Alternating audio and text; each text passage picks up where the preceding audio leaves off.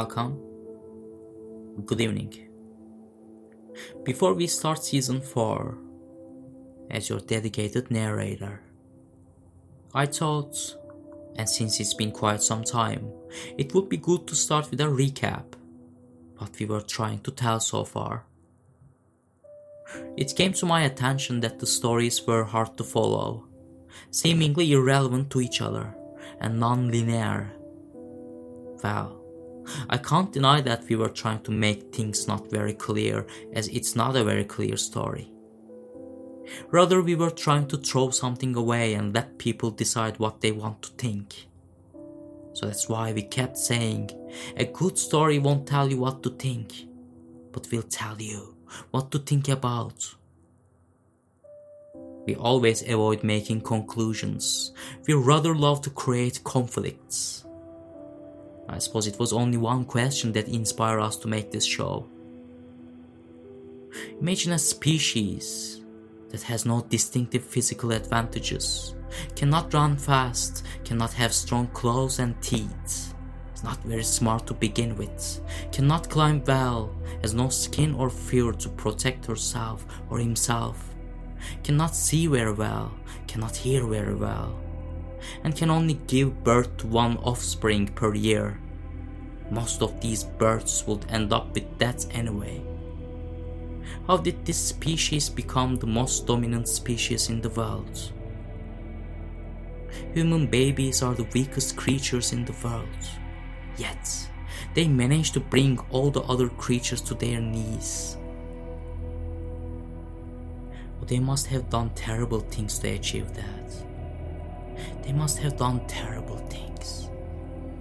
Just like Dostoevsky wrote once, power is given only to those who dare to lower themselves and pick it up. Only one thing matters. One thing. To be able to dare. And I know they could justify all the terrible things they'd done. I know that they would rest their own cases and confuse us until we no longer know who was right and who was wrong. And I know that they could create great stories when they wanted to convince their people. When they had to justify the injustice they executed with great joy. So, and just like any other story, it needed a beginning. Metastories has started with our first story when two designers published a game which they called The Great Game.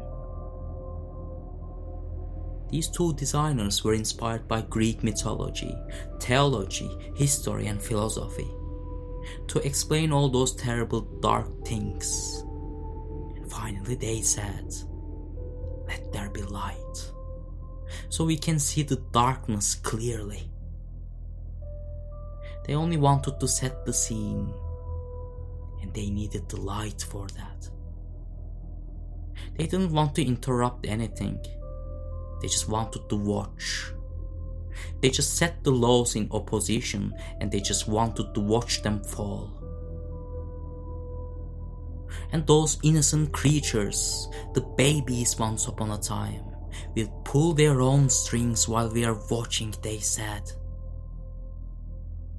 These two designers will watch in great pleasure when the strong becomes the weak, the right becomes the wrong, and the innocent turns into the greatest villain.